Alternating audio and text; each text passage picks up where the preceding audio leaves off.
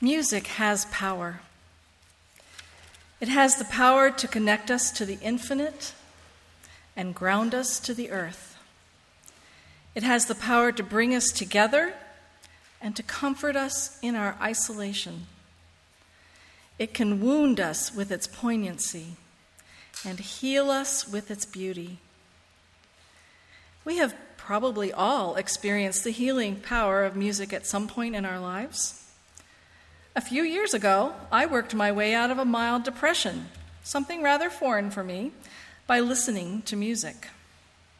It occurred to me that I was no longer listening to my favorite music, like Appalachian old time or Irish traditional string band music, old rock and roll, salsa, or my favorite classical symphonies or choral pieces. I had just stopped listening. But they all have the effect of lifting my mood it turns out that, according to a 2011 study published in Nature Neuroscience, the feel good, listening to music releases dopamine, the feel good neurotransmitter involved when we experience pleasure and reward. To get the best effect, you have to be actively listening. So, playing music in the background isn't really going to do it. Now, I'm not suggesting that those who are clinically depressed can simply listen to a little music and be all better, but using music in addition to other therapies could possibly enhance the effectiveness of those therapies.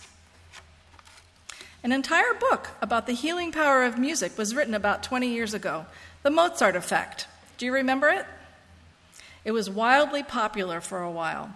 The author, Don Campbell, claims to have healed a blood clot in his brain with music. The whole book cites anecdote after anecdote of people who have healed various ailments with music. It's a fascinating read, which I highly recommend. My relationship with music goes way back.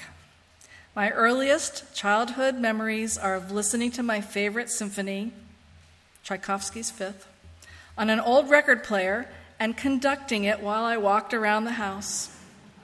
I was five and dreamed of being a conductor someday. Funny how things work out sometimes, eh? I was in love with music from the beginning, I suppose. It spoke to me, to my emotions, in a way nothing else did. I wanted to play an instrument, so when the instrumental teacher came around in the fourth grade seeking new players, I signed up. When I learned I needed to rent an instrument, that was the end of that. I never even mentioned it to my mother. I knew I couldn't ask her to pay for it. With a sick, disabled husband and six children, she was always struggling to make ends meet. You can imagine that I was terribly disappointed. But it didn't take me long to figure out that I could sing for free. Built in instrument, what could be better? I never looked back. So, actively listening to music will help you feel better.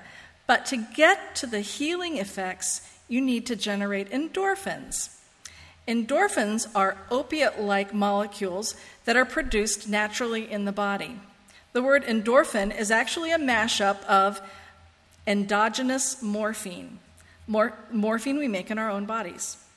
Endorphins are produced in most cells of the body Uh, and are important regulators of cell growth, an important factor in immunity. How do we use music to elevate our endorphins and enhance our immunity? By performing music. Singing or playing an instrument generates endorphins. Naturally, I'm a big fan of singing. Surprise! And indeed, Don Campbell may have healed his blood clot by singing. He actually sang to the clot. So bring on the singing. But I believe that healing from singing extends all the way to the soul. Now, not just any kind of singing will do. I am grateful to be, have been blessed with a beautiful singing voice, and I do enjoy singing solos, but solo singing only feeds my ego. Choral singing, however, feeds my soul. That's the healing part. Whose soul doesn't need some healing? I know mine does, always. If my soul is whole, my body has a better chance to heal. Amazingly, there is considerable research about the power of singing, especially choral singing. If you're looking for the fountain of youth, join a chorus. If you're depressed, join a chorus. If you're tired, join a chorus. Lonely, join a chorus. If you're in need of any type of healing, join a chorus. Okay, I understand that's not an option for everyone. More's the pity. But really, do try to find a way to do some group singing. It can be as simple as going to church and singing the hymns and songs, or a Taizé style service, which, oh, by the way, we'll be having in a couple of weeks. The repetitive chant like quality of Taizé music is just what the doctor ordered. But for those who have never experienced the joy of choral singing, let me see if I can explain the magic a little. I've sung in choruses, or I've been singing in choruses for over 50 years. So, in that time, I have sung hundreds of choral songs. So much great music. Most of my choral experiences have been quite good. I had an excellent high school teacher, Sandra Keir Proctor. She brought us some of the greatest music of the choral world, and she trained us well. My experiences under her tutelage really cemented my passion about choral singing. The college choirs I sang in were good also, even though I didn't go to one of the acclaimed music schools. After college, I sang some at the UU Church in Rockville, Okay, not, not the best choral experience ever, but still fun, under the direction of my dear friend Nikki Davis, who is 91 now and still active in the UU Musicians Network. We actually sing some of her songs here. Then in 1994, I joined the Frederick Chorale under the direction of our own beloved Nancy Roblin. That group and Nancy changed my life. But I digress. So, how does the magic happen? Picture this, please. It's the first rehearsal of a new season. You've been given a stack of new music. One by one, the group sight reads through each piece. A few of the songs might immediately appeal to you, and you know they'll be great, but most of them seem sort of meh. Now, I always do try to reserve judgment on that first reading because here's what happens. Week after week, you attend rehearsals, learn your notes, hook the words up, start working on the interpretation loud here, soft there, smooth, disconnected, whatever. And then the magic starts. At first, you don't even realize it's happening. Maybe it's when the basses come in that, oh my God, totally sends you. Or it could be a tight women's harmony that just shimmers or an exciting rhythm that builds from something simple and you can hardly contain your urge to dance, or the way the composer illustrated the words so perfectly with the voices sheer bliss. There are an unlimited number of ways the music can grab you. Now, every time you get the piece out, the piece of music out, you know what's coming and you start looking forward to it. And it's in your head all the time. And then you can't wait to sing it. And then you realize the whole song is about that moment and you're loving every second of it. And you thought it was going to be a kind of ordinary song. Nope, not this time. Nearly every piece in the program follows a similar path. By the time you get to the performance, it's all inside you, and you are one with it, and it is one with you, and your soul is overflowing with it.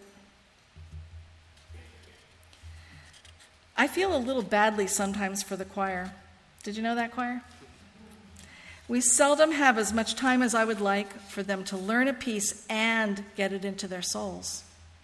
Sometimes it happens quickly, but more likely, even if they like a song right away, we're scrambling to get it performance ready in a relatively short period of time, so it really doesn't start to take hold until maybe the second or third time that we use it.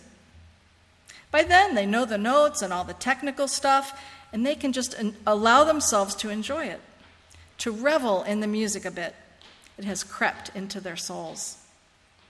One of my most gratifying moments with the choir was when we pulled a simple meditation piece out for about the third time my first year.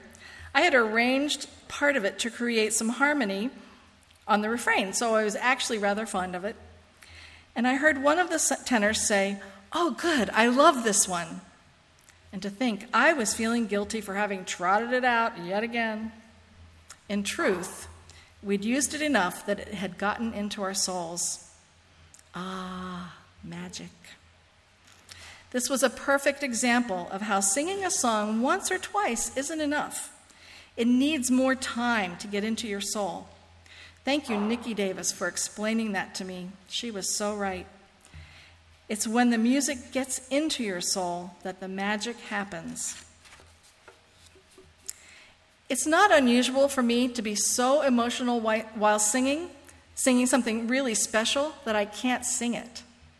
There are a number of pieces that over the years I've never really been able to actually sing. You simply can't sing and cry at the same time. Sometimes it's sad music about a sad topic that makes me emotional enough to cry, but more likely, it's something about the beauty of the music and the meaning the words have for me personally. Now, there's a conundrum here about sad music. Singing something sad and feeling that sadness doesn't leave me feeling sad. Somehow I am uplifted and peaceful. The music has allowed me to process that sadness, healing my soul just a little bit. An important piece of this is what is going on physically. There is something amazing about putting that vibration in your body and actually becoming the instrument. When you sing, the vibrations literally resonate in your body, in the spaces in your chest and your throat your mouth, your nose, your sinuses. You are the instrument. You become the music. It's an incredible feeling. Longtime UUCF member Rick Holt has a theory that when you are singing and harmonizing with others, your brain perceives all that vibration as coming from itself. I love that. Maybe our brains are a bit narcissistic. And like I said earlier, that although I do enjoy solo singing, I enjoy singing with others much, much more. Blending my voice with the voices of others is a mind blowing, mind expanding, soul healing experience. And if my soul is whole, my body has a better chance to heal. Sometimes I'm energized. Sometimes I feel profound peace. Sometimes I move to tears, but always my soul is renewed. So I challenge you now to find a way to allow music to do a little magic with you, body and soul.